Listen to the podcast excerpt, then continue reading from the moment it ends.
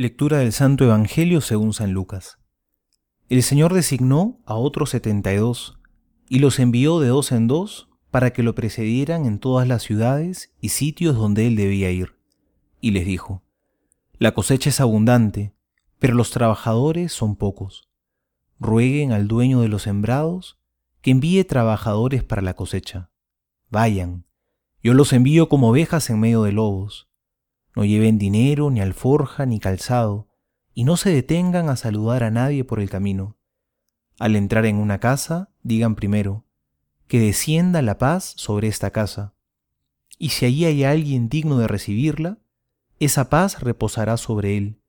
De lo contrario, volverá a ustedes. Permanezcan en esa misma casa, comiendo y bebiendo de lo que haya, porque el que trabaja merece su salario no vayan de casa en casa. En las ciudades donde entren y sean recibidos, coman lo que les sirvan, curen a sus enfermos y digan a la gente, el reino de Dios está cerca de ustedes. Palabra del Señor, gloria a ti, Señor Jesús.